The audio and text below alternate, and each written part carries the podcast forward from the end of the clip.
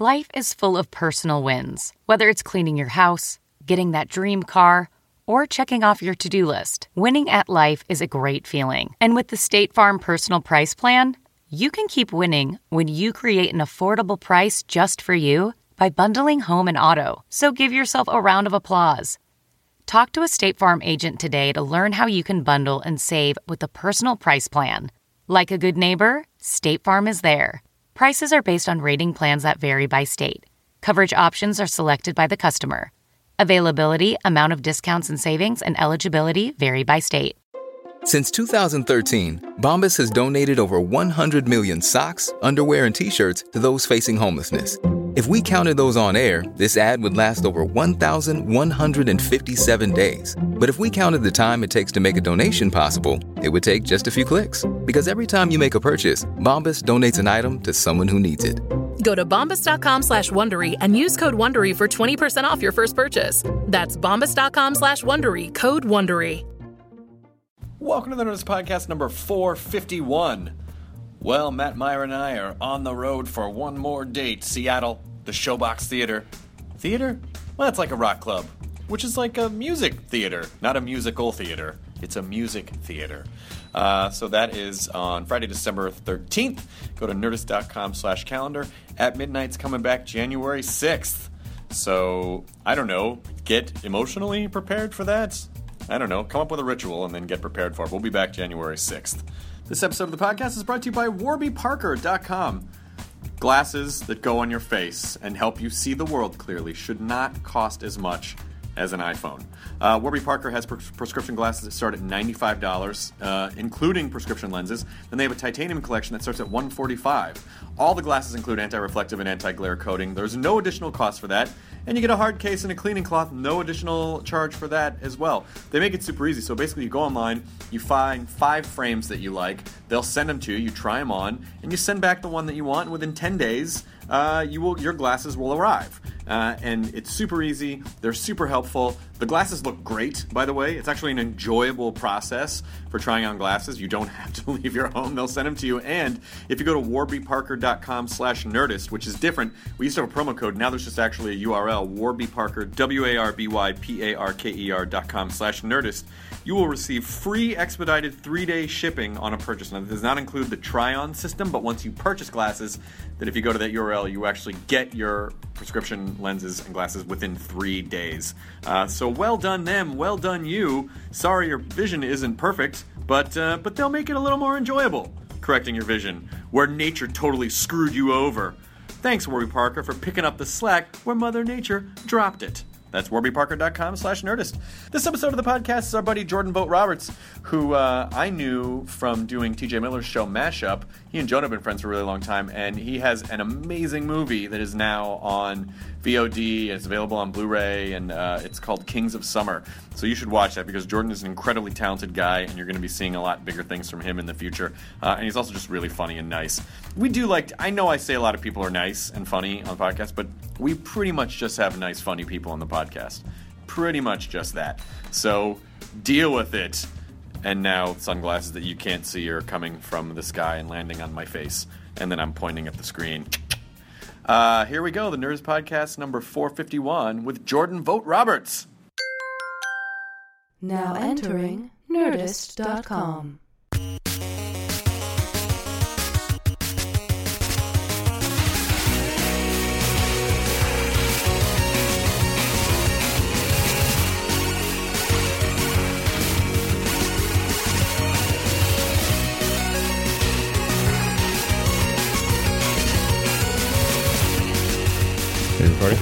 Oh, you are? Hey, I'm usually not the one who asks that question. Usually it's the guest. Did you guys start recording already? Yeah, yeah, yeah. ten We just roll ago. into it. It's kind of what we're doing. You should get on. You should get on board. What are you talking about? just It's good to roll into it. Yeah, just just roll into it. Yeah, No, Chris Hardwick okay. on his uh, 500th appearance on the Nerdist podcast. oh, not yet. Oh. You guys will figure it out I'm going to get the Yeah. award for most appearances on the Nerdist Podcast. yeah, I think so. I might have like the fifth most appearances. See, it'll be me, Matt, uh, Tom Lennon, Adam Savage, Carolla, Yeah, yeah. Maron, then you. Ooh. Yeah, Because even when I'm here, man, I'm not here. You know You're not saying? even here. You're up even there. I'm, I'm just somewhere else, miles away. Jordan, welcome to the podcast. Howdy, thanks for having me. Um, so first of all, let me tell you that Mashup was really fun. oh, yeah. And that was essentially your show. Um, yours, you, you and TJ did that show together, but it was not only was it fun to do, but it looked fucking amazing. The opening credit sequence from that show was one of the best opening credit Yeah. sequences I've ever seen on any show. Rare Thanks, do man. I uh, not fast forward through an opening credit sequence. Like it's like it's I usually just kind of once I see it, I'm like I got it, and go. I mean, the whole thing with that show is like with Comedy Central is just saying we should do something that's stylish and weird. And with the intro, like we just wanted something that if you're flipping through the channels, you're just like, what the fuck is this? Yeah. Like, you know, because it's it's pretty much completely unrelated to the show. You know, like we Yeah. just we It just went just out- looks cool. Yeah, we just Yeah, went yeah, out to the desert with this the only super similarity- amazing camera. The only and- similarity is it's in a lot of slow motion. Was, Yeah. that, a, was that like a, was that a red camera? No, that was a Phantom. Phantom. Oh, you used a Phantom yeah. camera. We used the Yeah. Phantom on the your uh, the video for All I Want for Christmas. The Phantom. camera. And you know the guy getting hit with the paintballs? That's me. That's you. Oh, that's you. That was, that was my. I have like a horrifying progression of pictures of like me getting hit, and then like ten days later, just like my body still just bleeding and Black like and black blue. I saw yeah. you like two weeks after Yeah. that at the uh, when uh, Natasha and Duncan were doing those cemetery shows. Oh, yeah, And, like I remember you were just like, yeah, we did this thing and check it out. I was like, "Wah!" It was the worst. For a while, I was just like, I'd be hanging out during the day, and people were like, "Oh, you're bleeding. You're bleeding through your shirt." Well, that's right. You know, is my, my my girlfriend Chloe's like, "Oh, have you ever been paintballing?" I'm like, "No, I, I- don't like getting hit with things." I had never been paintballing before. I had never shot a paintball gun before, and I just kind of like did some basic research to be like, will it break a, a rib? Will it like rupture my liver or something? And they were like, no, no, no, you'll be fine. But somehow, being an idiot, I completely didn't think about like, oh, bruising, that's a or Yeah. scarring, that's a real well, thing in life. Also, you were shirtless, Yeah. which I think these people are thinking people you're are wearing, wearing- like camo, Yeah, exactly. like kind of jackets. Oh, I mean, I assume he's going to be wearing the necessary protective gear. Yeah. nope. It won't break a rib. And you're like, okay, you never go back to that. And the next guy's like, well, I mean, unless you're shirtless. oh wait, he left. Well, yeah, he'll figure it No, out. no, He's no. It'll explode your heart if you. Ah, I'm sure it'll be fine. I'm sure it'll be just fine. Not a like- problem. One eighth of an inch. That's the difference between uh, breaking your heart and Yeah. uh, no big deal. But otherwise, but it looked awesome. yeah, it was good. It was a fun show. awesome. Uh, yeah, it was fun. I mean, you guys were both part of it, and like that was a crazy show. Like you know, we were trying to do so much with so little, and uh, I was really happy with the way both of your things turned out. I was very pleased with I it. was too. Yeah, It- yeah. It's Fun gifts came out of my stuff. I, Really? saw, I found You some got really some fun gifts? gifts. Yeah. as as a performer. That's when you know you made it on the internet. Was when, when you get a someone else makes yeah, gifts. yeah. As a as a performer, it it's it's just it's it's I guess narcissistically titillating to see something that you just say and wrote down with words actually get visualized. Right. And so and just to see someone else translate what they're like what you guys picked up in the bit and, and what you focused on was fucking great. Well, it's a weird thing because, like, at its core, the concept is like inevitably hacky. You know, like the idea of like, oh, we'll take a comic, Making it literal. and yeah, we'll Yeah, make it literal. yeah. Like we've seen, like you know, there's like shorties watching shorties, and, And then there pulp was like comics. pulp comics Yeah. tried that, and like you know, we just wanted to do it in a way that was like a little more stylish and more so just like giving you guys then the freedom to get it in that world and like treat the joke like it's a music video where like that's that's the core of it and then like you have to add something on top of it that like makes it funnier you know Yeah. so like finding those weird little moments where like you can laugh at something that's not even a part of your bit at all and like it, you know it's tough to find that stuff Well, that's why it's, that's what I always love about doing um, car- voiceovers in cartoons is when you actually see what they do, like how they Right. how they and, and there are jokes that you ne- oh I didn't even think of that. You know, there's Yeah. like there's just subtle little things that you know once you start with a performance. Someone else can come in and see it from an angle that you didn't see it before, Right. and just find little pieces in there that even that you, as the original writer, never caught on. That's the goal. That's the goal. But it's it's a weird thing for me because like you know these are your bits. Like these are these are your livelihood. You know, and so it's a weird thing for me to then come in and be like, okay, so I want to I'm going to put a clown in your thing. Yeah, yeah. Whatever, Don't you fuck with my art. Yeah, It's my art. Don't fuck with it. No, it's, a, it's a weird thing to Don't like fuck with my art. figure out that translation process, and like that's why ideally we wanted it to be collaborative, where like we could talk about it and like think about what's funny and Yeah. like make shit out of that. But it's it's a weird thing where like I'm that jerk just coming in and being like, it's this, it's that. Yeah. Well, you know what's really funny is that we shot um, the. Uh, I, I have this bit about uh, the, one of the one of the bits that we visualized was about um, Fuck stack? Was about what? The fuck stack? Not the. f- Stack. Oh no, that we did that one. That one That we did good. that one. But it was also the yeah, that was the Ted Nugent bit. But Yeah. this was also the um, the hotel bit. Oh yeah, yeah, yeah. about the couple in the next room, and there's like the Shakespeare bit to it. And so, what was really funny, and then you guys made this really awesome like like um, duvet monster, Right, yeah, that was um, great. Which Oh, was, yeah, yeah. incredible. But what was funny about it is that we really did shoot it at this kind of dingy motel Oh, yeah, that place Eagle was Rock, the seediest. which was it was that if you didn't do the weird bed monster. That was the literal translation of the joke. Of just being this weird, like, oh, there's blood and. Do you, remember that motel had like weird tiny rooms with like tile floors that like Yes. it, it was like some weird ritualistic Kill shit. rooms. Yeah, kill rooms. Yeah. Oh, classic kill rooms. Is this on Eagle Rock Boulevard? Somewhere in that area? It's area? 'Cause- right. No, it's right on. Uh, fuck. Colorado? Uh, yeah, it's right there. It's, it was right where the production office was. Yeah, oh, yeah, that's yeah. right. You weren't there. There's like that. I little, by, I lost that- a nice jacket to that production office. But it's always it's those are always the hotels that you drive by in Los Angeles, and you kind of don't really register until you stop and go, "Who the fuck stays Right. here?" That's, they're full. Los Angeles well, is full of because those they're not near really they're not really near anything that you Yeah. would Right. think like, oh, you need to be in a hotel for that. Well, the other one that wigs me out is right on Alvarado, south of Sunset, like between the 101, where that new school just went up. There's still like Oh, that yeah. shitty motel right there, and it's like so they just built this beautiful new public school, and then there's just Yeah. clearly like a prostitute hotel. Or are kids, Yeah. where are Right kids supposed to there. get their crack? Well, there's You know, a- it's That's a good question. Yeah, they, they're Yeah. keeping it out of schools and putting it in the motels. Like on Los Feliz Boulevard, right across the street from the Roost, there's uh, the Los Feliz Motel, and uh, on the sign, it's just this rundown looking shitty thing. But on the sign, in quotes, it says "a unique experience." That's how they.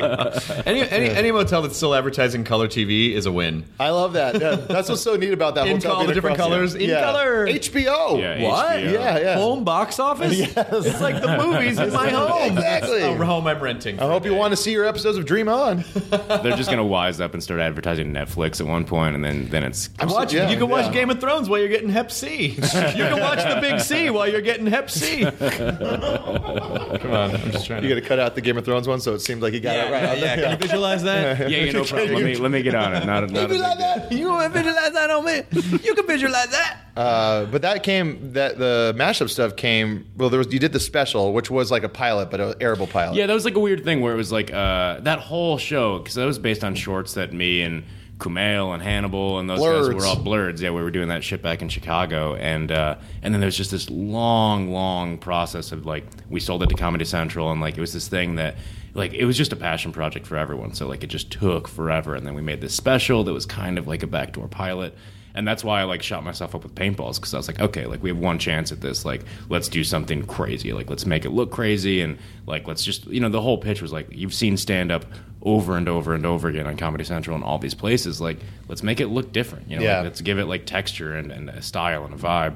And uh, and so we shot that, and then they picked it up, and we did a full season. Did you do stand up ever, or were you like the No. co- comedian's director friend? Yeah, I well, I was just in Chicago and I was like the baby, you know, like I I was going to school out there and I was making like weird documentaries and shit about like serious issues about like women in prison and things like that. And uh and then somehow yeah, really Yeah, funny yeah. stuff. Great stuff.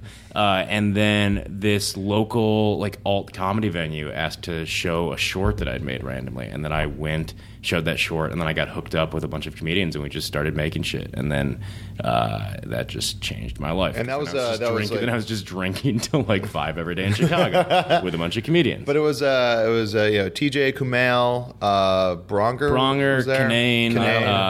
uh, Jared Logan, uh, Mike Bridenstine, Yeah, uh, uh, Hannibal Mike. Burns, Hannibal. Like it was a crazy because in Chicago Burns, at the dad time- boner. Dad boner is in, in Chicago. Like it's it was amazing because you know it's not like LA, it's not like New York where like you know we've talked about this a little bit. Mm-hmm. Like starting in LA as a stand up to me is crazy. It is. you know because you're you're I like you're, you're falling on your face publicly in front of everyone. Like Chicago's just a place where like people are doing comedy for the sake of comedy. You know, like they're doing it because they love it and they want to hone their craft. And there's not like no one's like, oh, what agent or managers in the audience? You know, Yeah. like, they're just doing it because they love it.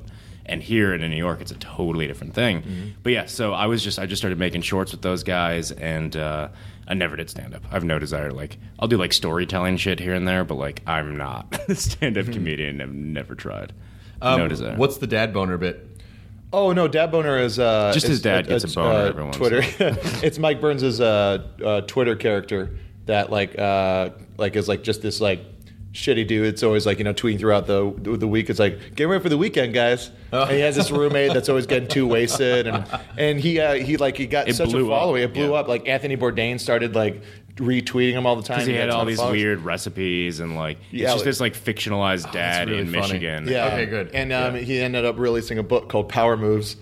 um, and now, like him and Bronger and uh, a Yeah, couple other guys, they all go on tour as Dad Boner. Oh, that's And really it's, funny. It's really, really funny. Okay, Yeah. good. Because I've, I've been I've been working on a bit about mom boners. Oh, nice. So I just want to make sure I wasn't treading on yeah. his. No, no, Dad Boner is just like at Dad Boner. I highly recommend following Okay. it. Well, mo- a mom boner is basically just like an it's like an emotional experience that your mom like if you.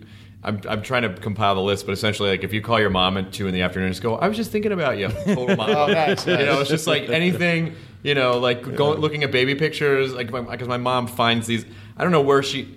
Every couple months, I'll, she'll just text me all these pictures that I've never seen in my life of me, and I don't know where they. I, first of all, I don't know why she's been stockpiling them.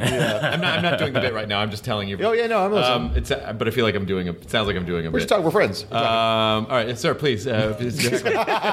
I remember my first beer. What are you taking? Come on, seriously. uh, Steve Martin. Um, so uh, yeah, so it's just like the, there's all those kind of things. I was trying to compile a list of like mom boner things, Yeah. But I said it once at a show, and the phrase is just it before even people before I can even get to them like what the concept is. The phrase is so off-putting that it might it might be a it might be a DOA bit where it's just like Mom Mom Boners are boner's fun. not off-putting. Mom Come on. pretty funny. Yeah, Yeah. I feel like that's safe. Yeah. Okay. My mom gets a boner when she gets to call me and tell me about a relative that I didn't know that died. That's my mom boners. That's sort of like Maria's mom, you know, just like that. There's always like horrible news on the answering ser- Yeah. on the answering machine. Hey. oh, and you remember the man from next door? Well, his wife got cancer. Like there's always. Boy. Um, so uh, when did you when did you finally move out to Los Angeles? I've been out here for like seven years. Okay. So, uh, yeah, there was like a big exodus, like all in Chicago at the same time. A bunch of us went to LA, a bunch of us went to New York. Flowers gotta bloom. uh, hey, man, flowers got to bloom. You gotta let it go. Flower can't grow in the wintertime in Chicago, I'll tell you that much. Nothing can. Nothing grows in the winter in Chicago. that's uh, that's the worst. Except for darkness. Darkness and drinking Drinking until problems. 4 a.m. Yeah, so like That's- right now, that's all right you now, do. I don't know what the temperature in Chicago is, but right now in Los Angeles on this day, which I believe is November 14th, November 14th, it's like 90 degrees outside. outside. Yeah. Well, and and the worst thing about LA is like I feel like we're so spoiled here that you forget. Like every time the seasons actually change, you forget it's actually going to get cold, and then it does, and you're so spoiled that you're like, "This is the coldest I've ever been." Yeah. like I grew up in Michigan, and by the time it actually gets cold here, because like you don't. You know, you don't take a jacket out with you, and then it gets cold at night. You're like, ah, this But you get thin worst." skin here really fast. You get used to Yeah, it. you get used to it. You But get Deanna's spoiled. from the Chicago area, and she, like, if it's, you know, 70 degrees, she's like, it's so fucking cold in the house. yeah, you get spoiled. 50 degrees in Los Angeles is like is like 15 degrees in uh, a city back east. I Yeah. think it's, it gets really, really. This is a bad line of conversation because people are going to have to tell us to fuck off. Like some poor guy is like in the Upper Peninsula right now of Michigan, and there's a goddamn ice forest outside his house, and I'm like, if it gets down to 50, you guys, That's fine though. Like put on the honestly, Gore-Tex. If, if you're up in some cabin or in the middle of nowhere, that's fine. But like in Chicago, it's the worst because it snows. You got the and wind. then, and then it, and then it turns to sludge, and so you're legitimately just walking around a city in like black goo. and you're getting hit in the face with ice rain. is someone throwing ice rain It- at but you? yes, the wind is throwing it in your face. The wind is throwing. The wind sounds like a piece of shit. It is Yeah, a the piece wind of shit. is a piece of It shit. fucks up the planes. It fucks up people. It fucks up My town. hair? Yeah, it fucks up your hair. Yeah, you can't go out. Look, at, you- look Girl. at your locks these days. You got long hair. Yeah, I know. What are you doing This with is, it? two- Let's this talk is about it. 2004 hair. This is, uh, I don't know. It was. It's just one of those. You grow your hair out all the time. It's just. Sure, I but- just don't. I haven't thought about it. It just hasn't been on my mind to go get it cut. So I just haven't. That's really. It, it looks good. You got these locks right now. yeah, getting some locks going. When um, Kings of Summer first came out, Jonah was like, "You fucking, you can't, you can't even tell. It's Yeah. a fucking movie. It's great. It's fucking amazing. It's a great movie. You, it's how long of the process? Like, when did you? Obviously, you probably, you know, this is something that you always wanted to do.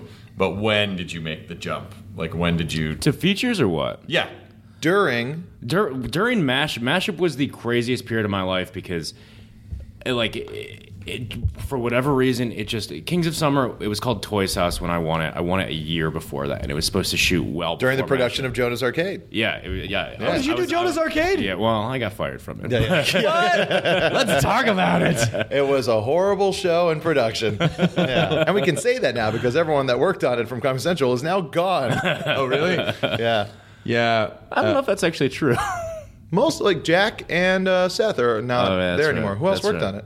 That tried to give well, us. I mean, the higher ups were still there. oh yeah, yeah. Uh, yeah. These are just the guys that make all the decisions and control your life. Yeah, uh, yeah, but it was uh, yeah. Uh, he was he was directing the sh- uh, show, and then like everything, there was a bunch of other people trying to.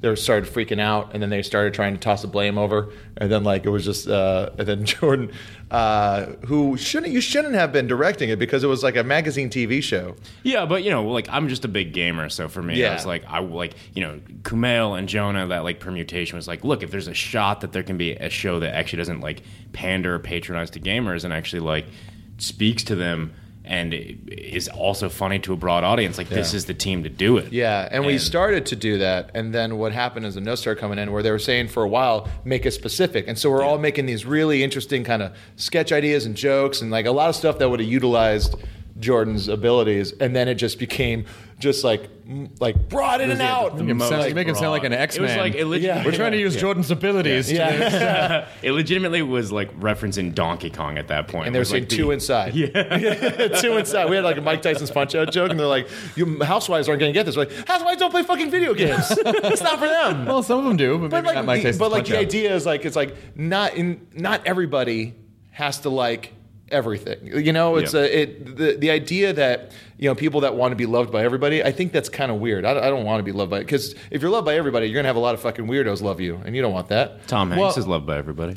I just think I just think in, in a lot of cases, if you're loved by everyone, then you're then you might be a little bland, bland because your message is Right. not, you know. Yeah. But, but you know, at the same time, you know, I mean, I I don't think it necessarily has to be that way. I just think that a lot of times it is that way because now you're getting into like lowest common denominator theory. Right. Yeah. Um, well, but that's I think that's like true with everything, right? Like with movies, with music, with everything. Like we're in this phase where I feel like people want to make content that's so like rounded off that it's accessible to everyone. But as soon as you do that, that just removes character. Like the sharp Yeah. edges and things are what I think people respond to. Like Yeah, well, you, gotta you gotta have like a a, a reaction to Right. like art in in any form. But I even think about like old like Disney movies and shit, like Bambi or like Dumbo or like those movies. Like those fucked with you because there's weird shit in those. There's Yeah, weird shit, in those movies. crazy and, sad. Yeah, and you remember them. Like Yeah. that's what you remember as a kid. And like I don't know, everything's just like so homogenized that like yeah, if, if you're accessible to everyone, then I to don't protect know. everyone from Yeah, everything now, exactly. which is not possible. Yeah. But so Jonah's Arcade, not only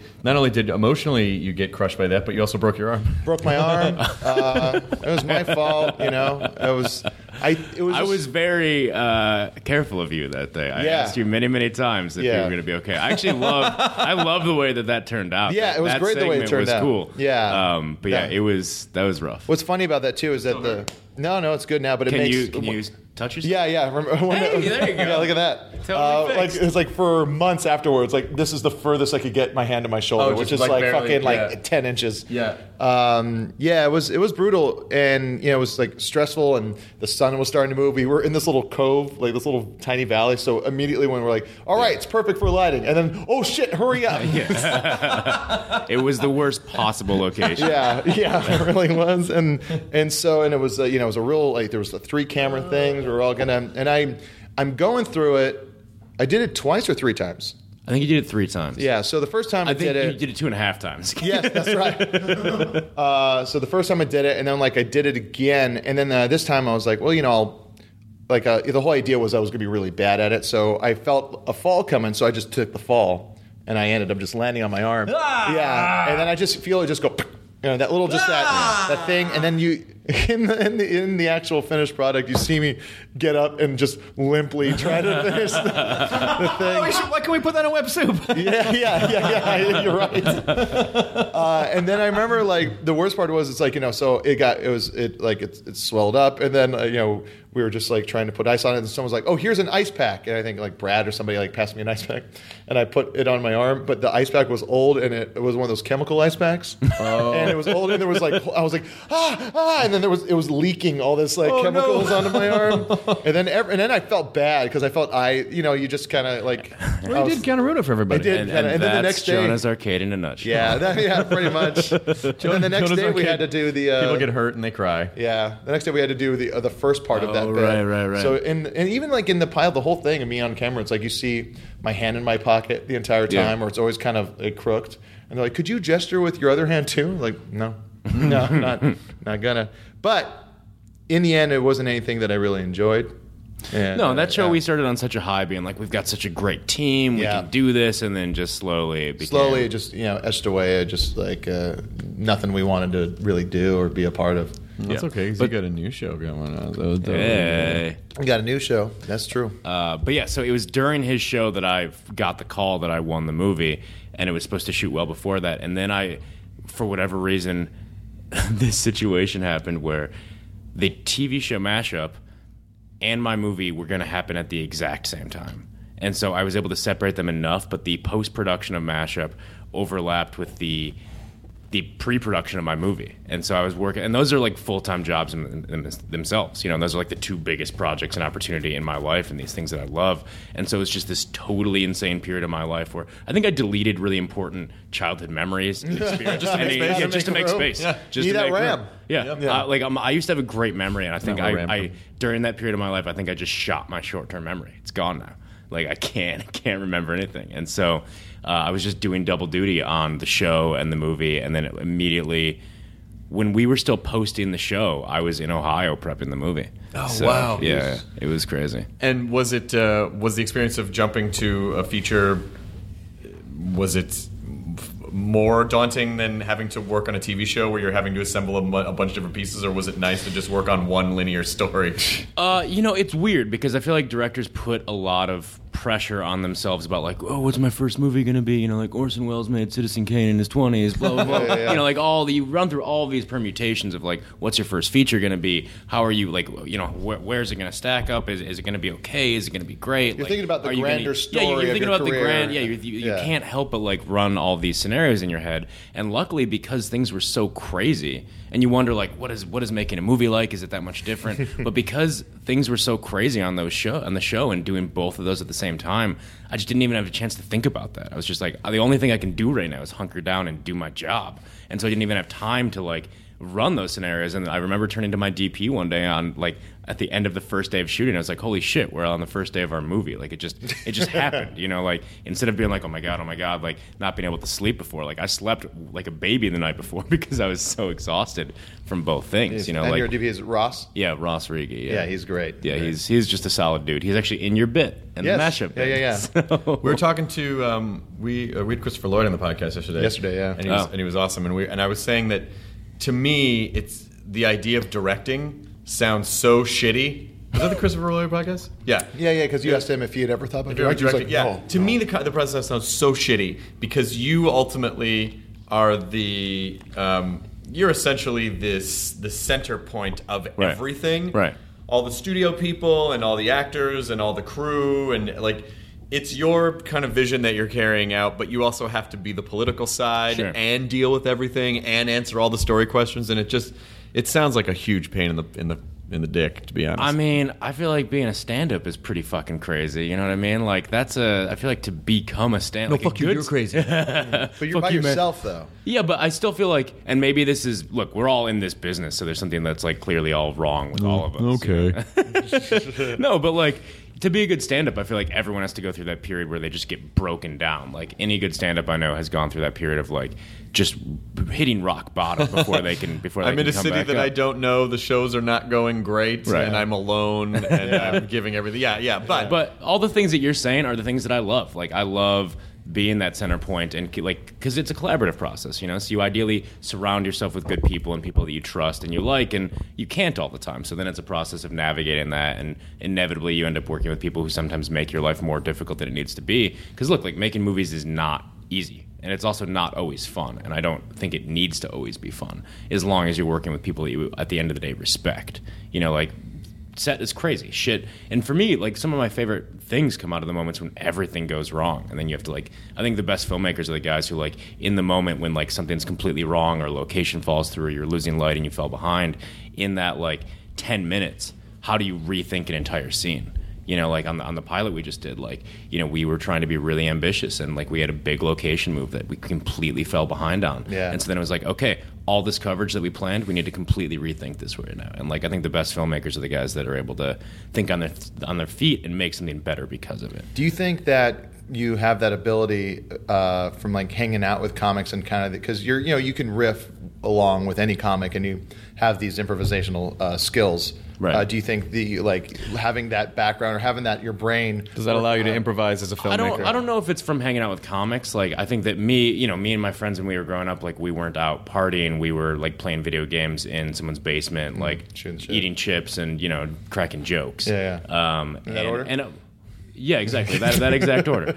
Um, but I, look, I think improv in general is just a life skill. You know what I mean? Yeah. It just teaches you to like fail boldly, fail bravely. You know, and like Mark Jackson and I just started a, a, a nonprofit back in Detroit that like the whole aim is to bring improv into public schools. Not, Really? Not so. Yeah, it's, this is like the the second year we're doing it. Oh, shit. Uh, and so, and it's not about teaching kids like, hey, you can be a performer. It's just like improv is a life skill. It just teaches you to like go into the unknown. And I think that the like, and that's I don't know. To me, I think the best part of this business, right, is like because by the time we've all done things that like at one point seemed inconceivable. You know, like I would have murdered someone. Eight years ago, if they were like, "Do you want to do a TV show and a movie at the same time?" You know, but then you get there and you're like, "Oh my god, what is happening?" But you got to kill this guy, and you can't ask why. you have to push the button on this box. Yeah, so someone that you never will have to see will die. Let's talk about Southland Tales. um, yeah, no, but it's. Uh, I, I'm sure hanging out with comics like has reinforced that idea, Yeah. but like that's just I think kind of been built into my DNA just from middle school and being a dork, you know. and- Yeah. and riffing with them. So. What are you, What are you playing right now, game wise? What are you playing? Uh, I'm really weird about my games right now, where like I, uh, because I just I'm such a gamer. It like it, I get really bored if it's the same experience. Uh, like the new Batman game came out and it looks great, but like I feel like I've played that before, you know. And like so, all the games that I'm interested in are like weirder. Like I think Journey is like a, a work Right. of art, you know. And like I'm more interested in stuff like that right now than uh, like these big. Like I, I, I don't, I can't play Call of Duty anymore. You know what I mean? So Oh, the new go. Yeah, the guy just got the. Um, I just got the new Call of Duty, but I haven't even. I, I still. I, I'm probably the most excited about. I, I am the type of person that can play the same stuff over and over and over again. So like, you know, I'll, I'll play one game. Like if I'm in a, if I'm in an open world game, I'll just play it for a year Right. because I just like. See, the I can't do open world stuff. I can't. I can't mess with that. Does it just feel like there's too much to do? I like a game to tell me where to go. well, it also like I don't know. I like Kumail and I get into this all the time because like I don't like the Grand Theft Auto games because You can't not like that. Sorry. the, the voice was great. The pronunciation of uh, Kant, and also it exa- it's exact. I've heard him say that exact, Exact same thing. I know. I was. You cannot like that. You know what just happened? I blacked out for a second. I think Kumail was hearing Yeah. you somewhere in the world. Your world. sideburns did get bigger when you said that. Emily, hang on. and then just shoot. no, but like the new one I think is uh, I hear it's great, but like for the for the longest time I felt like those games were just every mechanic was broken. Like the shooting mechanics were broken, the driving mechanics were broken, everything was broken about it. But it had this like really edgy story that people were like, "Oh, cool!" Like they say the n word, you know, like and I'm like. And I I just I never got into it, uh, and so open world games like I think I do need like a cool like a narrative drive. Well, I'm, I'm just I'm super excited about the Bioshock D, uh, DLC that just came out because I love I love that. You love your love, Bioshock. Love, love, love, love it a lot. Yeah, I'm, I've, I didn't get into that stuff either. Uh, I'm excited about. There's like all the games I'm excited about are so far off. Like the new Metal Gear, I think is interesting. Well, would you ever want to? Would you ever want to adapt a game to a movie, or do you think that shouldn't be touched? Uh, no, in fact, like one of the the next movie I'm trying to do is an adaptation of a game. Hmm, then the answer is yes. Doctor Mario. Doctor Mario is the one. Ah, knew it. the one. Oh, that's fantastic. That's a, that's a great idea. So uh, basically, uh, we've cast Sam Rockwell to play Dr. Mario, and he's going to stand at the I- bottom of this tower. All Yeah. this different medicine's I- going to. Sam Rockwell in anything, I'm buying it. Dude, Sam Rockwell is fucking Mario. That would be. You've Yeah. got. Someone, I'm into it. I'm into it. I honestly think the first Mario movie is a really fascinating It's- movie. uh, Like it's it's, so crazy. insane, Yeah. and it's just it's so insane to be like, okay, here is this game, and this is like the. I, I just want I want to see like a documentary about the process of them be, saying like, oh, this is what the movie should be. Now was You know, that the like- fo- was that was that Bob Hoskins' Bob follow up Hoskins- to Roger Rabbit? 'Cause- Uh, Hook was, I think. I think Hook came after Roger Rabbit, and then it was maybe the Super Mario Bros. you know, movie. you know what we should. Well, we'll, we can talk about the Super Mario movie in a second. But now I'm just having this idea. I know you don't have time, but I feel like something, and I'll totally bankroll this guy. we should. Uh, Chris, the mortgage. Don't talk to me about that. Um, what we, I think it'd be really fun to do, uh, like indie interpretations of video games, of essentially like, ca- of like you know, like taking that's Mario. Brothers or taking something and casting like a Sam Rockwell and casting. Now, I don't know- want to. I don't want to be comedy cops here, but I think I've seen that indie version of a of a Ma- Mario Brothers movie. What you did? Yeah, I have seen that one. I've Yeah. seen Indie Mario. Yeah. I didn't see it. Remember, Chris? Anything you I think think it was like of, a mum- some yeah. Some- someone's kid already made, done. No. and poorly. So Yeah. you just still can't even touch It it. was No, like, not it was like always. Mumblecore Mario. yeah, it was like a wasn't it? Mumblecore Mario Yeah. movie. Yeah. Yeah. Uh, but back to uh, back to the Super Mario Brothers movie. Uh, it's it, it. Thinking about it now, it is like a Doctor Who uh, episode. It is a little. Yeah, It's like because like there's a whole world of people, and there is a the, what's the uh, the lizard people that uh, had uh, Earth before humans took over in Doctor Who. the Silurians. Yes, that's essentially what they they are. They were all formerly lizards, and they Yeah, so, so the, the the idea being that we evolved from apes and they evolved from from lizards. They, Yeah. they evolved from fish lizards. And yeah, and then certain people evolved from mushrooms, I think, right? And uh, fungus. Trust in the fungus. fungus. That's where it Trust gets a the little. You know. I, I, I always um, the parallel universe storyline is, is usually my least favorite mechanism in anything because I feel like it's uh, That's a hard one to do. it's just too convenient. Uh, it's just too convenient of a of, of a of a, stru- a plot structure. It's Right. like, oh, there's this other, and it's just like, but then there's the, Yeah. you know, like that's never that's never my favorite device. Um, it's hard to pull off because you like in theory if you want a parallel universe like I want to know where things split and how that affected everything. Yeah. And like I've I've read great novels and sci-fi novels that do shit like that, but like you have an entire book to just like give all these like little details that are world building. Like I don't it's tough to do that in a movie or a TV Yeah. show. So you're pro- it just doesn't feel like a gimmick. So you're so I assume you can't talk about whatever it is that you want to do. No, I can't. Uh, but it's. Uh, I just. I really honestly believe uh, that games haven't been adapted properly yet because a filmmaker who actually grew up on games hasn't made them. Would you Like, say that it's our Final Fantasy uh, in filmmaking? Would you say that to make the right game, you need the secret of mana? Are you thinking about getting into a noir geo? would you say that it's something Stretch. Neo it might be our- Neo R geo. It might be our um, Would it- would final it- fight, but it is certainly not our final. Fight. Would it fight. poke a man's heart? You bad dudes have had enough. what? President's daughter's been kidnapped by ninjas. We gotta go. Okay, is it Sega Golf? Or are you making the film version of Sega Golf?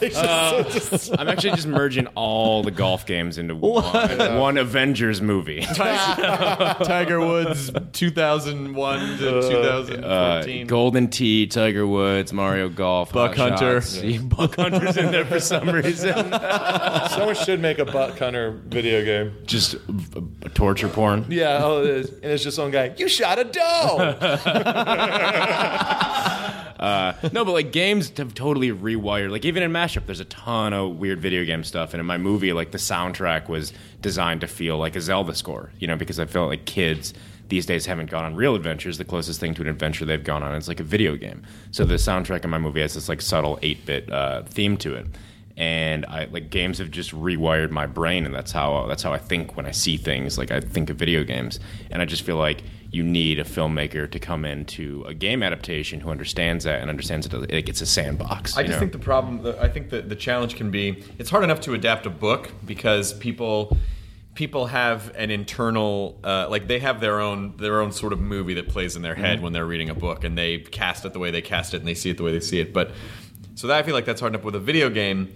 It's so much more interactive and everyone's experience can Right. be a little even more unique. So how do you how do you as one Right. person tell a story from that point of and view? so, uh, like, I've been because I've been talking to the people about this specific movie for a while. Uh, I, I break it down like, it, look, there's an active experience and a passive experience, and I think the first thing is like ultimately acknowledging that we're being fed a false narrative on the power of storytelling in video games right now. Because if you took out the active experience, if you took any storyline from any video game without your actual input and the like the feelings that it's eliciting from you that does that doesn't hold water to like even a B Hollywood movie generally. it doesn't. Like we're we're being fed this narrative of like oh like video game storytelling's there, but like it's not. You you, you forget because you're actively involved in that experience that it that, you, that that it is. But I don't think it is, and so I think it really is about finding a filmmaker and f- assembling a team who understand how to tap into like the core emotions of what those games elicit from you. Like when you play bioshock or something like what what what feelings does that actually elicit from you? And then how do you translate those feelings into a game? Well, I have a boner for a girl that turns out is my daughter. yeah yeah great. Well uh, i can I, we can translate that. it's called a That's not Chris boner.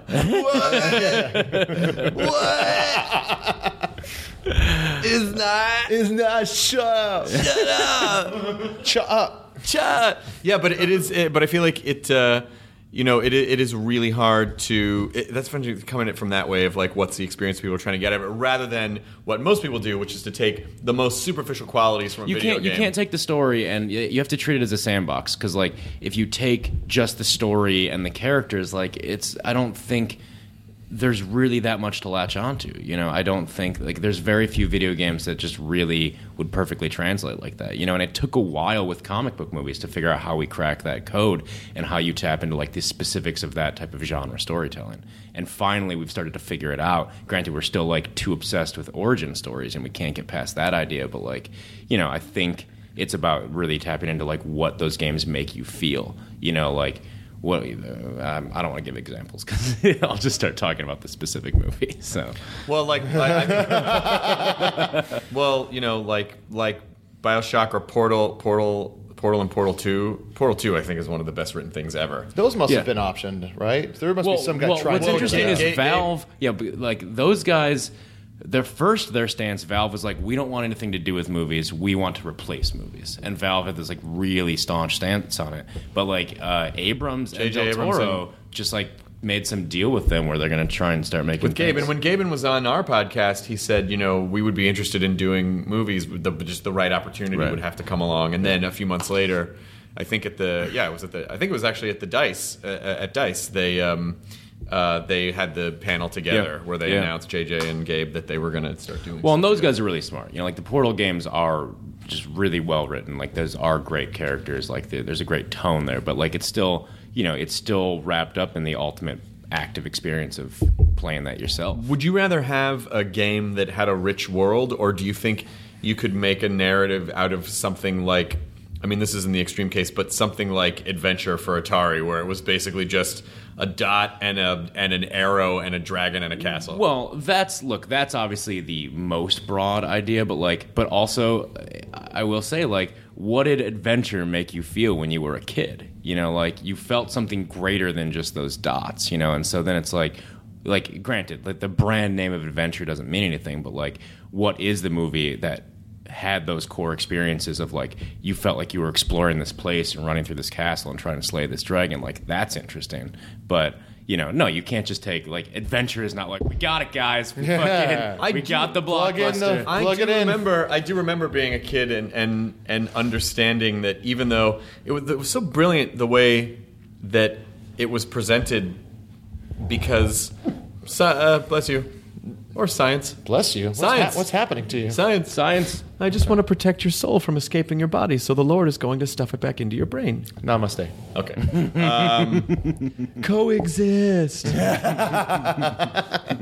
I took the C from this and then. As the uh, minister of the Universal Life Church, I don't condone it. But the uh, but you know, adventure was essentially the same two screens or three screens over and over again, and it was just different colors. And you knew that the farther on the game you got, like, oh, now you're in the black castle. Right. The, you started the yellow castle. But the, there's a red dragon. Like it was all just basically just using those colors to uh, give you the experience of like you're going deeper and Right. you're de- you know going Yeah. deeper and deeper. Yeah, I mean, all those early Atari games, like that's one thing, but like you know, Zelda is not that different from a uh, adventure ultimately, and like you know, when I played that as a kid, like it just there was a world in front of me. Like I felt Yeah. like I was exploring, even though like you look at that game So it's a Zelda movie then.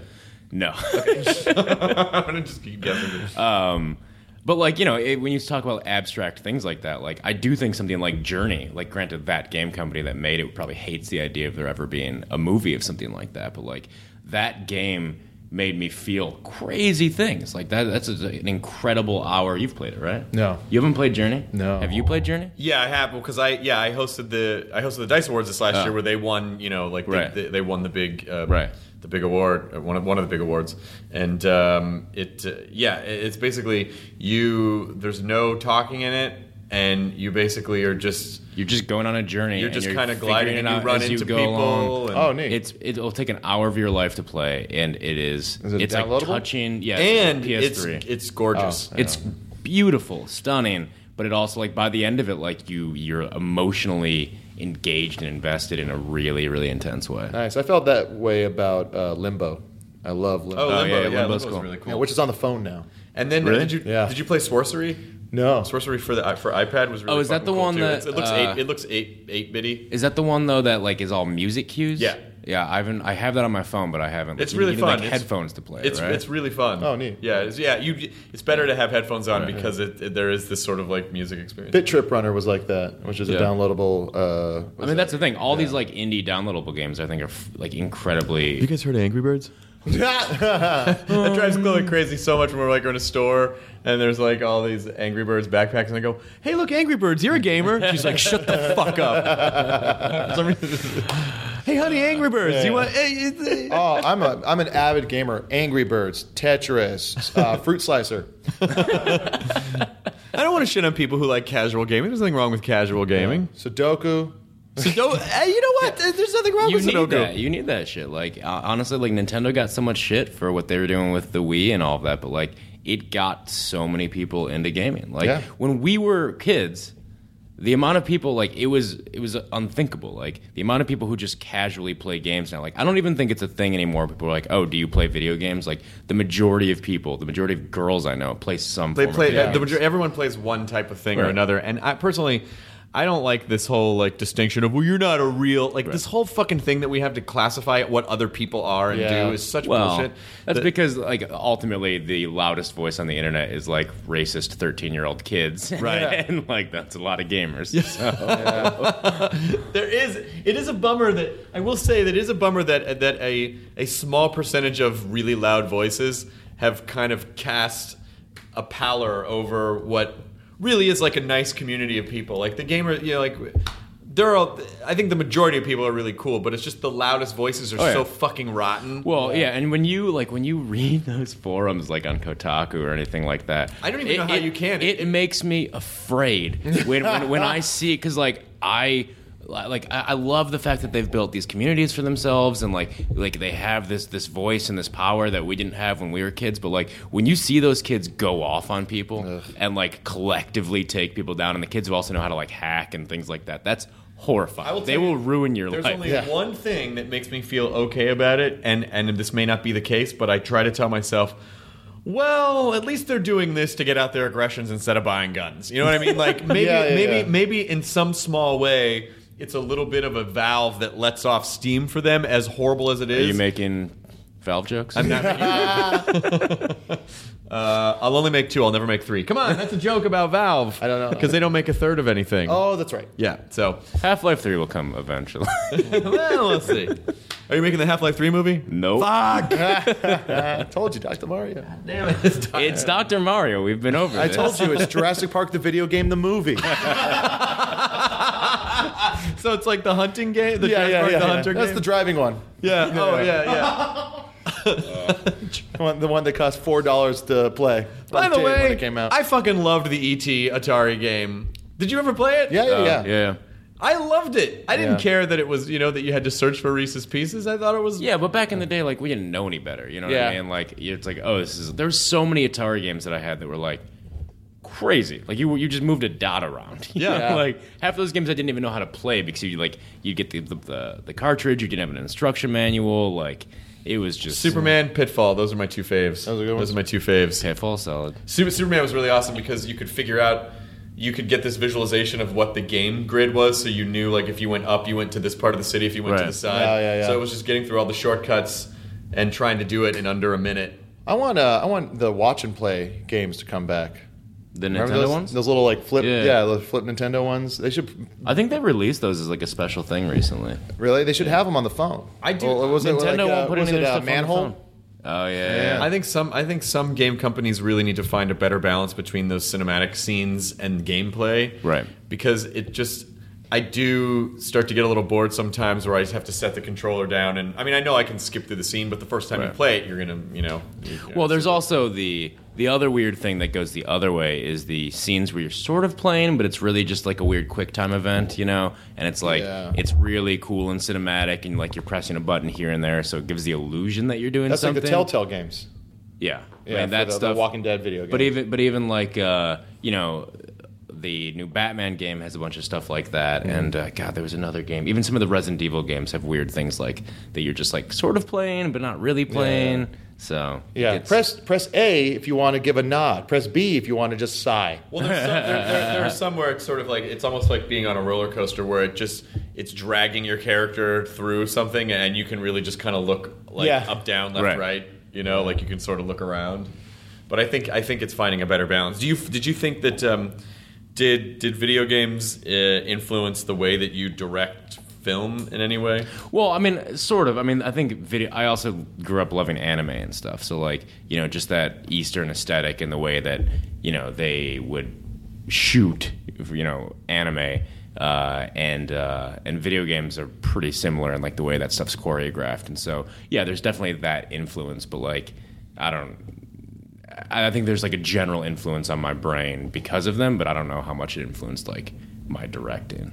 So. Yeah. There is a uh, in Kings of Summer. There is a theme, you know, that is throughout. Like you said, you had a lot of eight bit music and stuff like that. And um, there are moments that seem like like there's the fantasy sequence Yeah. with uh, Nick Offerman, Yeah. and uh, the hero. Yeah, Uh, there's like there are like very specific like pixel like block pixel elements and things Yeah. like that that very much are video gamey, but like that's more like a visual effect. I don't know if that's like uh, we talked about this too when we did that Q and A at. also uh, Jonah did one of the best Q and A's. Like I was just it's so tough releasing an indie movie, so like I was just trying to do everything to get people out and like just asking all sorts of friends to come and do Q and A's and uh, I had Jonah come and do a Q and A, uh, and it was me and all like the sort of comics of the movie. Like, Like Kumail was there, Thomas Middleditch was there, uh, Eugene Cordero was there. Um, were the kids there? I think one of them. Yeah, I think one of the kids was there, and it, was such a weird Q and A because a guy. It was great. It was really funny. We were all just joking around. Someone recently came up to me afterwards and was like, "I was at that Q and A. It was really really fun." Oh, great. But but it was great because you know his job is to just crack jokes and whatever. And some dude asks a question, and Jonah just laughs in his face at his, at his, at his question, and I'd be like, um. Ah, that's right. What was that thing? He asked like Joe's some just a friend. He weird- doesn't speak for the movie. yeah, yeah. yeah, he asked some like weird question that's like you know not the type of question that you act. It was like he was asking about like symbolism or something like that. It was Like, something really like it it could have been something asked for anything. It was something super specific about some type of symbolism in the movie. That's not good moderating, Jonah. You have to make sure everyone feels comfortable and no one feels. Not my style, friend.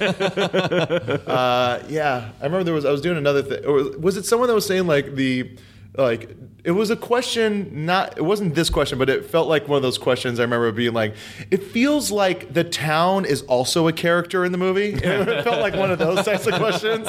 yeah, he just laughed in his face. And I had to in, and he was like there with his daughter. Or something. but I couldn't help it. I remember it wasn't like it wasn't like a ha ha. I'm laughing. It was a. I did bring the mic down as soon as I started laughing. Still sounds like it was a ha ha yeah, you're it was definitely. yeah, but uh, anyway, when we were doing that, um, Little girl, your dad is dumb. yeah, yeah, yeah, yeah. Come on with is, me. is what you were. It was a weird. It was a weird feeling doing uh, the Q and A at uh, ArcLight, uh, seeing as how you know Uh, Used to work it's there. like seven years ago. I was introducing movies there um, and working there. Just trying to bring you back. trying to bring it back. Uh, but you talked about how if they're an emergency exit in case there's a fire. your daughter's dumb too. Um, but uh, you were talking about like how there's, there's these kids playing Super Nintendo. Oh, and They're right, playing yeah. Street Fighter Two. Yeah. And you like realizing you had to teach these kids how to play a video game. Nothing will make you feel older in your life than hanging out with a bunch of 17 year old kids for a month of your life because in the script it was written that they were playing a PS3 and they were playing uh, Street Fighter, Street Fighter 4. And I was like, oh, I want them playing a Super Nintendo. Like, I grew up on Street Fighter 2. I just aesthetically think that'll be fun. And I remember, and the kids hate me telling this story because they're like, no, that's not what happened, but it's definitely what happened. Uh, but I handed them the Super Nintendo controllers and they both looked at me and they were like, how do I use this? Which is insane. It's Yeah. insane to think It's like that scene in Back to the Future too, where they're like they, like Elijah Wood doesn't know how to play the game. You have to use your hands. It's like a baby's, baby's toy. yep. Uh, so they finally, but did they master it in seconds? Yeah, they those kids just like because their brains more than ours are like re- rewired in this crazy way. Where like they just grew up playing Call of Duty and all that shit, so Yeah. they just they pick up that shit. So like playing Street Fighter 2, they got to Mike Tyson right away. Do you like? Did you like? The, did Did you like the indie route, or would you, if someone gave you like two hundred million dollars, would you prefer that? I mean, I know it sounds like a weird question, but I sometimes think that too much money is a, more of a burden than Yeah, no, and that's that's a weird thing that I'm like thinking about right now because the next couple of movies that I'm talking about and looking at are like big movies. Like you know, I'm talking about this video game thing and like a big sci-fi thing as well from a book that I uh, grew up loving, and uh, it's a weird thing to juggle, you know, because you you you do get a lot more cooks in the kitchen, like you you and you do have to answer to so many more people. But I don't know. To me, I I just I want to thread this needle of like the movies that I grew up on and the, the movies that I think we grew up on and responded to are movies that like are big and crowd pleasing and accessible, but also like have thematic weight and characters that you care about and like a narrative that's unique and doesn't feel like you've seen it over and over again. Action that's like inventive and reflects character. And I just I think we've gotten so far away from that. And so. I would like to think that people are trying to like usher back in a new era of movies that like there isn't just this distinction between like Transformers and like a little art house movie. You know, like there is a middle ground. Like we've seen it. Like you can make movies that are big. District that, District Nine. You know, even like The Dark Knight is like a movie that has thematic weight that people talk about. You know, and like it resonated with people. Uh, but no, like look, not to get too cheesy about it, but like I think that things generally can happen the way they happen, and like this is this was what happened for me, and I you know, making indies is tough, uh, but I wouldn't have changed it. Like I loved uh, Big Beach, the guys that made Little Miss Sunshine, put the movie together, and they're amazing. And uh, the guy who wrote it, this guy Chris Galletta, like he was just like the perfect person to collaborate with on my first feature. And um, so no, like there's releasing indies is really difficult. It's it's like just a huge mind fuck uh, because it, you know like honestly making the movie that wasn't the weird part like you ask about like oh what's it you know what's that leap like and that that was just like ideally like if you guys had to go and do some some weird gig that you've never done before Movie like, version of a podcast. no but you guys have like you guys have trained yourselves and we've trained ourselves well enough in whatever our craft is that ideally you can just like pick up and go into different things because you're using like the same core muscles like you're definitely stretching new muscles but there's you know it, it's it's in the same world. Well, it's it's a calibration process. Oh, the, everything's a little bit yeah different. and and yeah you you you eventually sort of learn and you you know you it's definitely going out into the dark and feeling it out but like when you get in theory good enough at something like you can pick up and go into that unknown and you know and execute. That's your job. Um, the mind fuck for me wasn't making it because like i said i was just so caught up in like trying to make something that was good that i was wasn't worrying about like what it all meant the mind fuck was like releasing it. That was the thing that um, no one really prepares you for. This idea of like oh suddenly everyone in the world is reviewing your movie and what are they saying about it? And like anyone like there was a point where you know for the first six months of the movie anytime it ever screened I was there. You know, and then just suddenly it's out in the wild and it's playing and like it's super cool. Like someone tweeted a photo at me like uh, for Halloween of three kids dressed up as the three boys from my movie. Oh, yeah, I And, saw like- that. Yeah, and yeah. shit like that's just really cool and that's great and it's just like this thing that's out there now. But like just emotionally, I think that's a really weird process of like how do you let go of that? How do you how do you reconcile that? Because that's something that like I hadn't really dealt with before. And also, people, you also run the risk of when you put something out, it's not yours anymore. and people will tell you. Oh, this is why did you do this? Oh no, I didn't. That's not what I was trying to say. yeah, you did this. No, that's what you think I did. Yeah. but I think I did. Say, but it's really, it's kind of not yours anymore because Yeah. if everyone else is experiencing it, then they sort of take ownership over it. Yeah, what was the thing you? It was on Yahoo Answers or Yahoo Oh Questions yeah, or whatever. I just hold on. Let me bring it up. It was I very funny. just- S- I get someone- Google alerts about it, and um, hold on. I just. All right. Okay, someone while you're looking posted. for that, I'm going to tickle Jonah. oh, no, bro, um Oh, you, are you guys okay? That's gross. That's what happens, Chris, and you know it. That's what happens when bodies start slapping. All right, so I got a Google alert from Yahoo Answers. Someone posted an open question that said, "In the movie Kings of Summer (parentheses 2013, why?" Oh, this is a spoiler too. Is there another Kings of Summer? I don't think so, but this is a spoiler for anyone who hasn't seen the movie. But why does Kelly choose to be with uh, Patrick instead of Joe? And then they say, "Do you think it had to do with how things are in real life? And can you please explain the whole point of the movie? What is it trying to say? and specifically, what is it trying to say at the scene at the end? Thanks for your answers in advance." And it's like, I thought about just responding to this person's random Yahoo answer. You should. That, you should. You get the top vote. You get the top voted answer. Hey, what if I didn't though? What if I didn't? Ah. That would- Jonathan, you have to go on and give a totally fucked up answer. and Oh yeah, yeah. Let me tell you from a friend of the director. Dude, answer racing. Yeah. You and a friend answer, and then whoever gets up. no, I'm still it's in that midnight mode. Yeah, yeah, yeah. Uh, it's just weird though, because like there's a bunch of weird kind of like the, the with the movie I wanted to make a uh, we kind of pitched it as like a really dumb Terrence Malick movie, if that makes sense. Uh, like what does it look like to combine really weird, ethereal, like impressionistic imagery with dick jokes and like Offerman like alt comedy, and uh, and so there all is like this weird. Like kind of lyrical element, and sometimes people's interpretation of what that stuff means is just bonkers. It's like it's really fascinating to watch people be like, "So the um, I noticed you cut to the owl three times, and they was at this part of the movie, so that clearly meant this." And it's like, "Whoa, man, Ah, I'm not Kubrick. yeah, whoa, That's weird. Sorry, I uh, I once uh, there was a my friend's band. They put out a record, and there was this one song that I lis- I loved, and I was like, I know what the song's about. It's about us living on the street. It's about all the, our friends and all the drugs and all the shit that was going down. And then I called him. I was like, I want to talk to you about the song. He's like, Oh yeah, go for it. I was like, I think I have an idea of what it's about. Uh, he's like, Well, how about you just tell me first? I was like, Okay. Ten minutes explaining what I think the song's about. Uh, and uh, he's like, No, no, no. It's about uh, Nancy Reagan on speed. Well, that's what's, that's what's interesting is that there is that sort of like social Rorschach test where people will all of a sudden bring their all of their Right. own stuff to something. Like Kurt Cobain lyrics. Everyone Right. projected what they thought he was talking about. He was like, yeah, it rhymed. Yeah, it is. It is that there is that, and but I think that is very interesting because a lot of times I think even you as the as the creator of something are probably expressing things that you don't realize, Right. So that everything is kind of weirdly, even if it's subconsciously intentional. And then people will pick up on that, even Right. if you don't pick up on that. So, like, you know, the owl thing. Maybe there is a weird thing that you didn't that you didn't know about. Maybe the town is a character. LA plays itself. Now I'm just going Uh, I mean, to go you guys into get my. that though with with your stand up, like, or is that? Oh yeah, yeah. I got like a crazy letter from a dude after my half hour special. I think I read it on the this podcast. Remember like that Facebook message I got from that dude who just was like, yeah, hey, I, I saw your comedy special and uh, I, w- I didn't think I was going to like it because honestly I hate hipsters. Uh, but it was uh, but it was really funny. And then he goes on to just uh, say I totally connected with your material.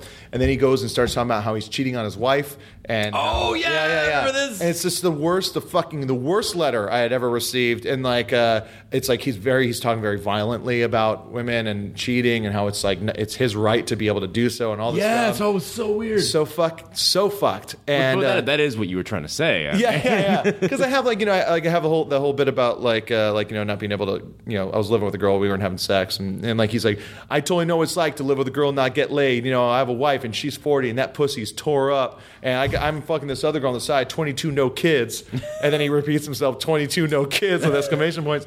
And at the very end of it, he's like, he's like, uh, but I, uh, but like, uh, I really feel you with the material. Um, you know, I'm going through a lot of the same stuff you're doing. I just turned thirty, and to be honest, it felt like watching myself do comedy. and then I uh, shot myself in the head. And that's the story when Jonah died. yeah, yeah, yeah, yeah. I'm just a g- g- g- ghost now. I feel like you're a holographic uh, Yes. represent- I hope that guy listens to this podcast and tracks you down, I hope so too. and you guys become best friends. I- I and bet- it's yeah, a buddy yeah. cop. Hey, sounds like you'd be a real great wingman.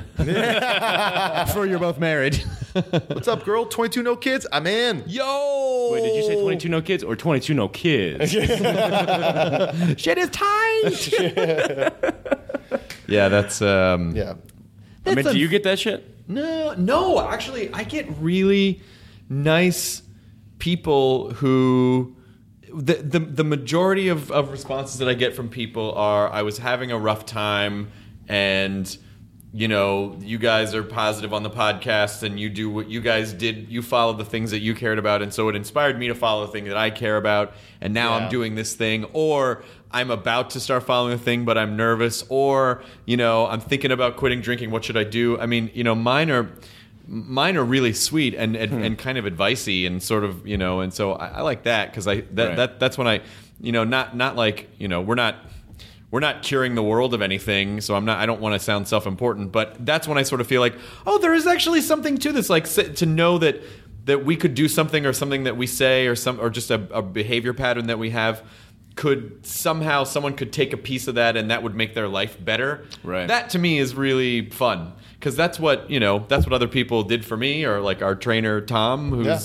like i've taken a lot of nuggets of wisdom from him and it's and it has positively affected my life so if we you know if we can if that happens for people that makes me very happy Right. um, and so that's those are the majority of e- emails that i that i get from people so i don't i don't really get a lot of like yeah, I bet your skin would feel good over my skin. Like I don't get any weird. I don't get anything weird like that Nah, because you have a filter. thankfully.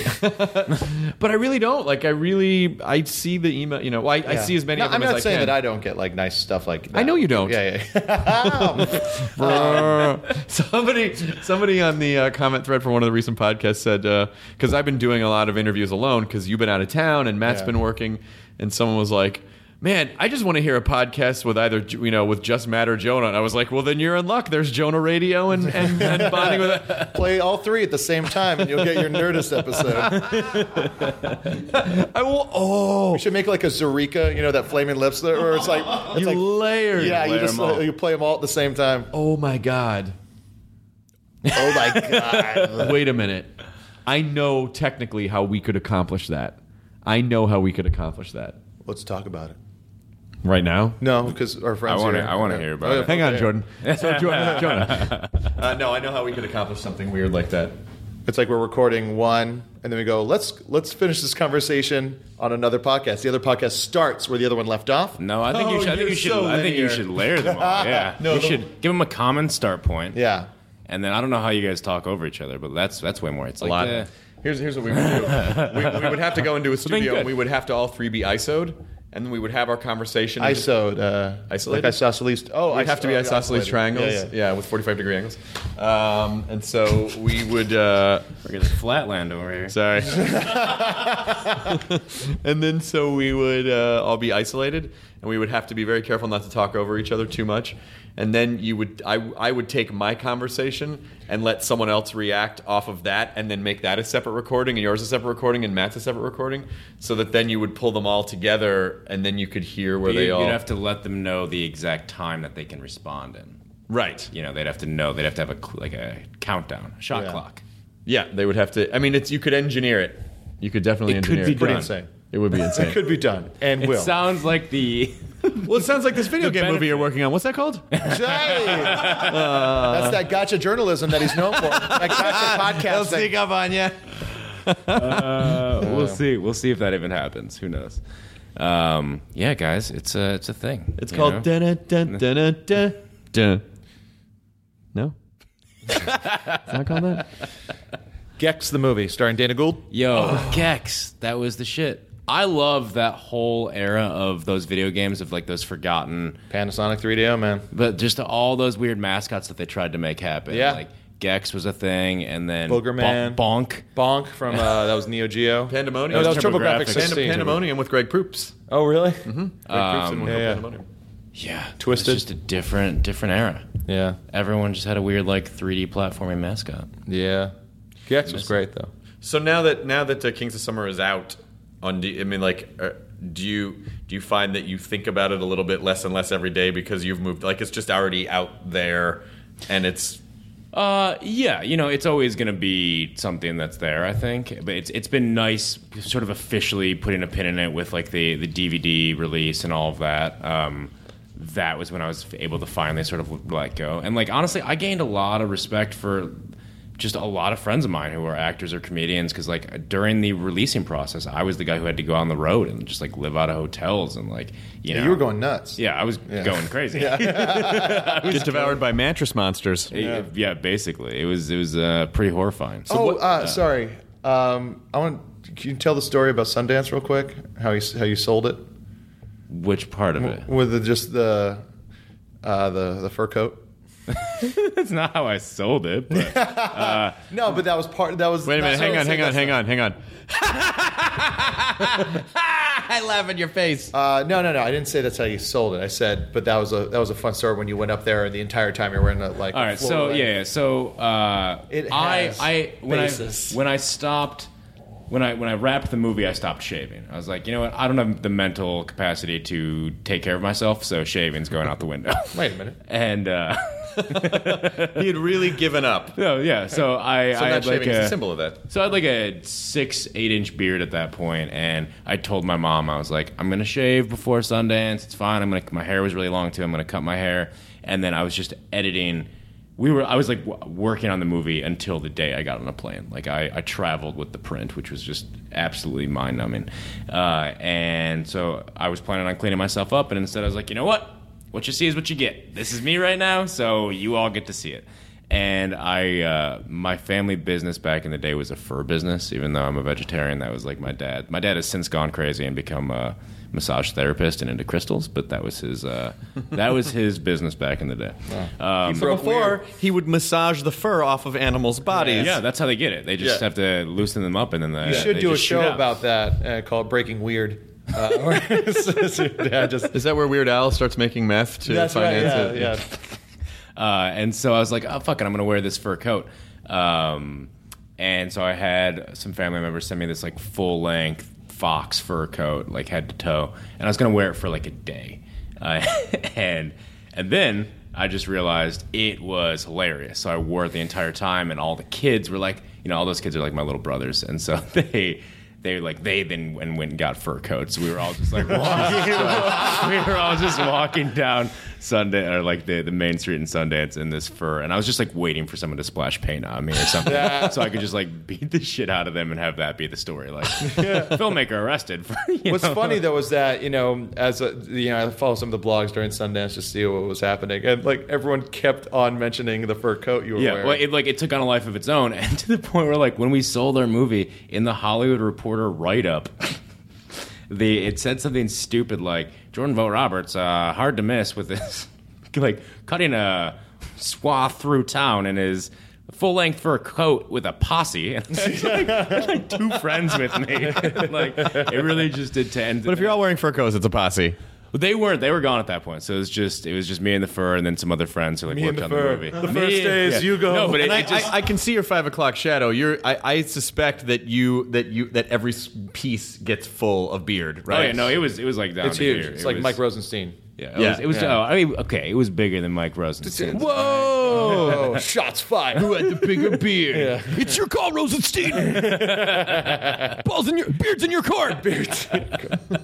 Uh, yeah, but it just and then it just became this thing where I was just walking around. I was like the scummiest looking dude. I just wore V-necks with nothing else but a fur coat. You probably just look like a hipster to people. They're probably just like, oh, look at that hipster. Yeah, well, and so I've subsequently met all of these people. I just thought it was a funny thing, and then I've subsequently met all of these people at meetings and stuff afterwards, and they're like, "So, what was the deal? And they all like, just, Like it's a thing. So many people just hated me. Apparently, like who's this fucking asshole? so yeah, it was uh, it was a thing. All right. But See, aren't you glad So- I brought it up, Chris? It was a it was a it was a good story. It ended up it ended up a good story. Wait, good, glad I. What were we- Despite your efforts, what were we talking about? I was about to ask you, just sort of in closing, like what what it was that you learned, what it was that you took away after this process that you're going to take into the next movie, which was called what? honestly, the thing like filmmaking is not easy. Like I said, and like I said, I also don't think it needs to be fun all the time. I think, especially in comedy, people get really caught up in this idea of uh, it being a fun set and a really laughy set, and I think you like you're losing sight of the fact that like it doesn't have like an emotional arc or like it's not actually funny. People are just on set being like, "Ha ha, these people are great," and um, and it's just it's tough. Like it, everything always goes wrong on movies, you know. Like and you don't have enough time or money ever, uh, especially with indies. And so for me, I think the thing is just really kind of saying like you have to love it, you know. Like you have to love and like you know as as we all get older and we all get choosier about our projects, like you have to you you have to love it. If you don't love it, then you're just going to be miserable, you know. And like, there's also a quality ceiling. Like, if you go into something being like, "Oh yeah, I, I can make this better, I can make this good," then you're fucked in already, you know. Like, I think a lot of things just have a built-in quality ceiling where it can only get that good, and so like you just have to, you know. I was really fortunate where I a really fantastic script came my way, and uh,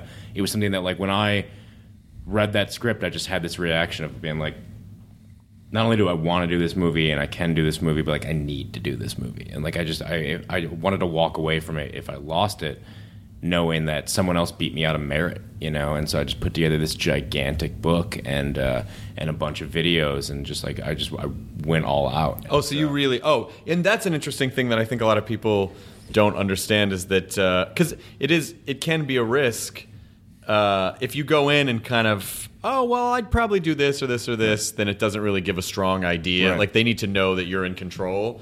But also when you get that detailed you also run the risk of them going oh no this isn't at all what we were Yeah, no, it's tricky, but like, yeah, I think you just got to stick to your guns and like What you know, would actually- Ideally, you're all in the, like in theory they're hiring you because what I've learned about that process is it's I think it's a process of a communicating that you want to collaborate and you know really just together make the best thing. Because you know you were asking about like you know juggling being political and juggling all these things. And like look like great studio executives and, and great uh, producers are there for a reason. Like they know their shit. And i was really fortunate to work with really great producers who never gave me notes that you're like really? Like they just for the most part really gave you notes that like were always about character and like making something solid. So i was really fortunate. But it's this process when in a movie is ultimately i think a process of convincing them that you understand the material better than anyone better than themselves. You know that you are the guy to shepherd this thing. And that's a really tricky thing. And like honestly in a weird way that's a good my my stance on that stuff is like yeah you risk the you risk potentially being too specific but i think that's okay because if you care about it like you should just want to do your version. And if like if that's not the version they want to make then you're already just going to get into trouble you know yeah what I yeah mean? yeah. No I, And I so- totally agree with that. I totally agree with that. and so like you just gotta you know like on these things that i'm talking about right now i I also feel really fortunate because i'm talking to people that i do think are really really smart and understand these properties uh, uh, you know really well and it, it just it gets dicey when you start working with, with those people it's like you know stuff that we've done where it's like Yeah. oh you don't understand this at all Yeah, you yeah. know and then that and then you're just miserable you're pulling your hair out you Yeah, know? yeah, that's that's what I mean. At a certain point, when I would audition for hosting stuff, I would, I would always kind of, I would make it my own, Right. Because I knew that if I got hired, that's what I would do, Right. And if I got hired under false pretenses, then I wouldn't have anyone to blame but myself. If I was like, oh, but I don't really want to do it that way, Right. And they'd be like, yeah, well, it's too fucking bad. You, you, you know. Right. So I get, I would give them as, you know, I would give them the choice, which I think is a courtesy to them, knowing like this is what it would be like, Yeah. So they can decide, well, we want to do this or we don't want to do this. yeah i just think you gotta go in and you gotta be honest about it you know what i mean So do you feel so having this really strong point of view? Do you feel confident enough right now that if you know if someone gave you this a huge movie and they're like, and here's Anthony Hopkins and all these huge actors, do you feel confident enough and comfortable enough that if they said, if they tested your boundaries or tested your, you know, if they said no, we don't think it should be done this way, do you feel like you would you feel confident enough you know, faced with something like that, to be like, nope, we're doing it my way? How, how do you deal with? Well, I, think that that's. I mean, it depends how intense it is, right? Like, if it really is like, we don't want this version, then like clearly I shouldn't be on that project. You know what I mean? Uh, there's but there's weird gray areas. Like you do, there are actors that you can work with and people who like want to take control of something, and like there's a difference between. I, I just like I was saying. I think that as long as you respect the people you're really working with, and you like you really think that everyone just has the best interest of the project in their mind when they're like going after I get in trouble all the time because I, you know, I'll fight for stuff. Like I will push hard on stuff, but that's just because that's what I think it is. And like I'm going to plead my case until I, I no longer have to plead my case until someone tells me to shut up or fuck off or whatever, you know. But like I feel like that's my job is to like stand my ground and and to explain why. And if ultimately that's what not what's best for it, then that's fine and we move on. But like you know, in the meantime, I'm not just going to be really wishy washy about like, well, we can maybe do it this Yeah, then way. get then you're yeah, you know, and so I don't know. Like, look, it, it is it is a. I have a lot of weird friends right now who are making these these big leaps. Like my buddy is doing Jurassic Park four, you know, and like he's going into that world, and like I don't know. To me, like I said, the movies that I want to make are movies that I think are big and crowd pleasing, and like r- the hardest part of releasing indies is like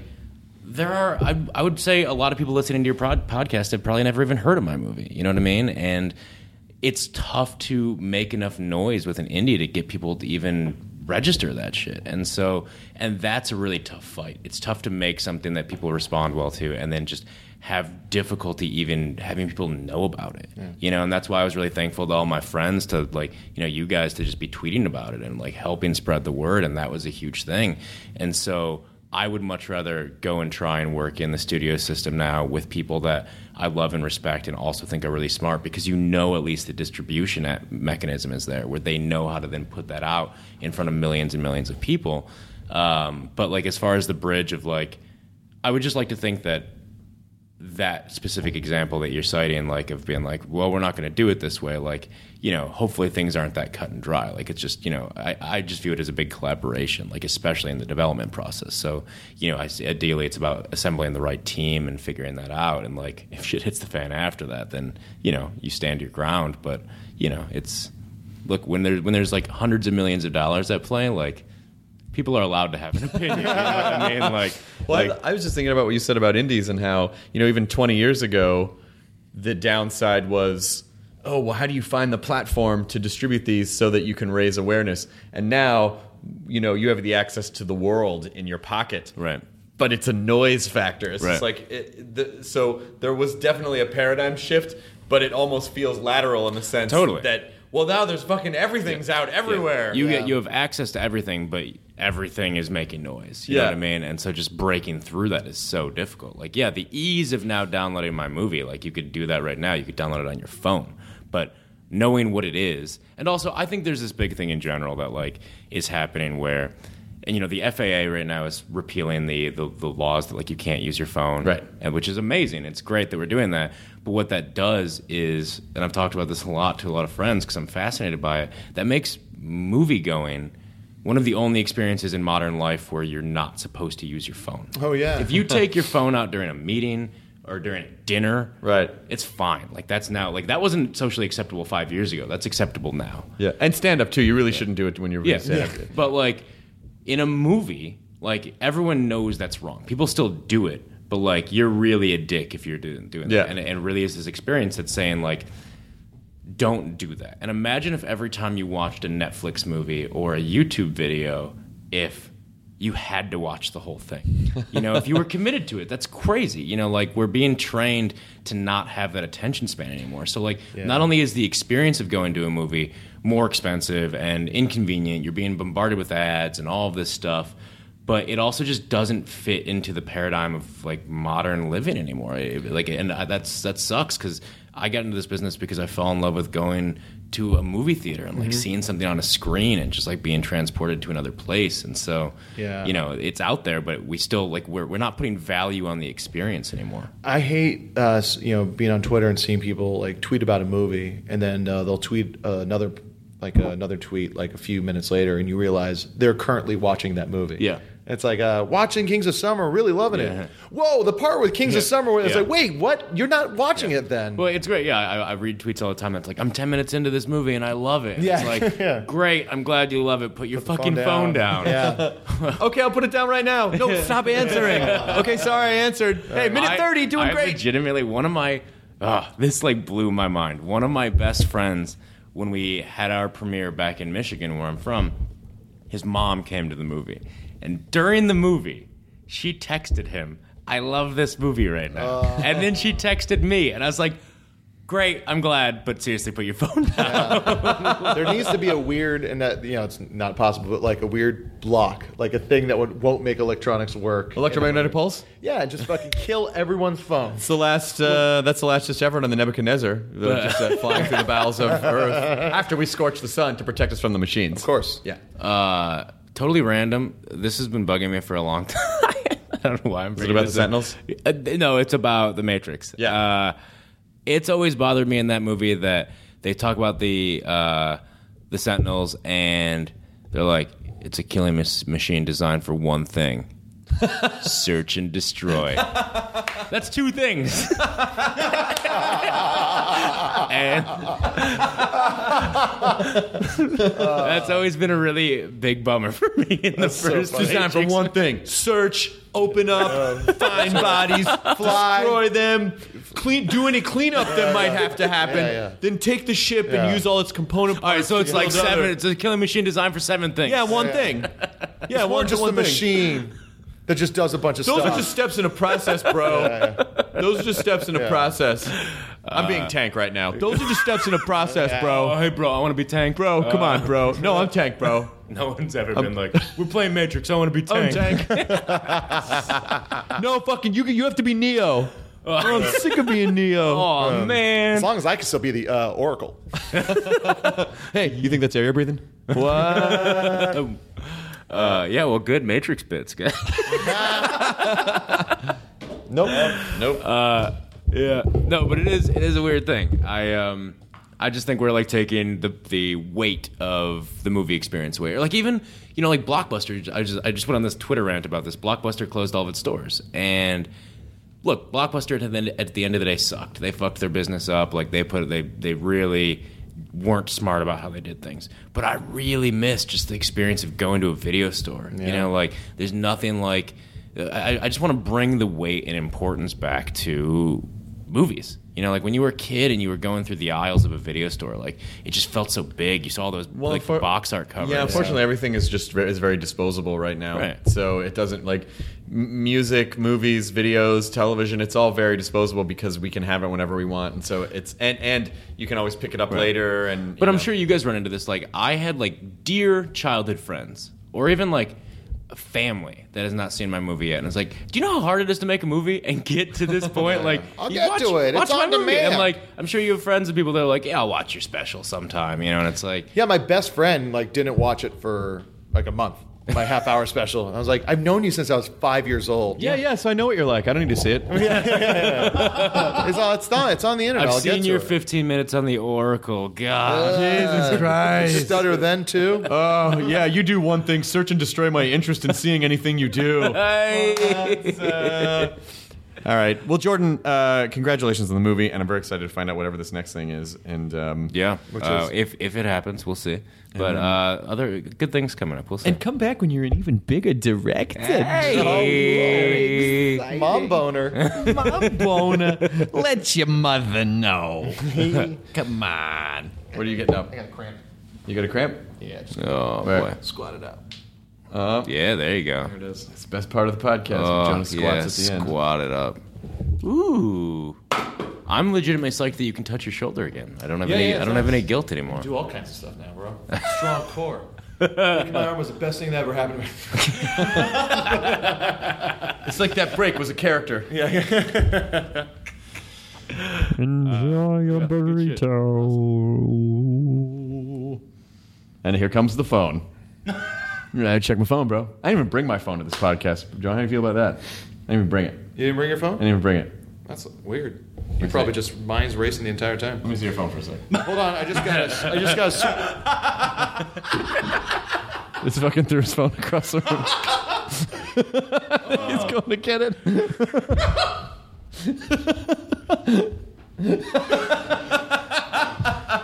I wish I could take a picture of this, but I left my phone in my room. Jonah did a full, a full athletic squat to pick up his phone. Good work. Good work, Joe. You know how many jobs you could fire me from? Just the one. Just the one. Just the one. 70% off Louis Vuitton, Hermes, Gucci, Prada, YSL, and more designer handbags. Thanksgiving savings at eluxury.cc. It's That's the. It's Hermes, man. Okay. Can you throw this away? it's audio. Chris. You don't have to. You thought you said. Here comes the squat. oh. All right. Now leaving Nerdist.com. Enjoy your burrito. I feel like I was blindsided because it's a competition show. From the producers of Jury Duty and The Bachelor, We have scoured the earth for the 14 greatest reality contestants that were available during our production window. Comes a reality competition show about reality competition shows. Nobody has dared to find out who is the actual best at just being on a reality show. I'm your host, comedian Daniel Tosh. Is win or go home. Each episode, our contestants will face new challenges that will test their strength and lack of life skills for a chance to win $200 million. Thousands, not millions. $200,000. Prepare, because it's about to be ugly crying, lots of fighting. Tasha, I have to defend myself. Celebrating 25 years of reality TV with your favorites. I have diarrhea. You cannot do this to me. What in gay hell have I got myself into? The GOAT. Stream free on Amazon Freevee or Prime Video.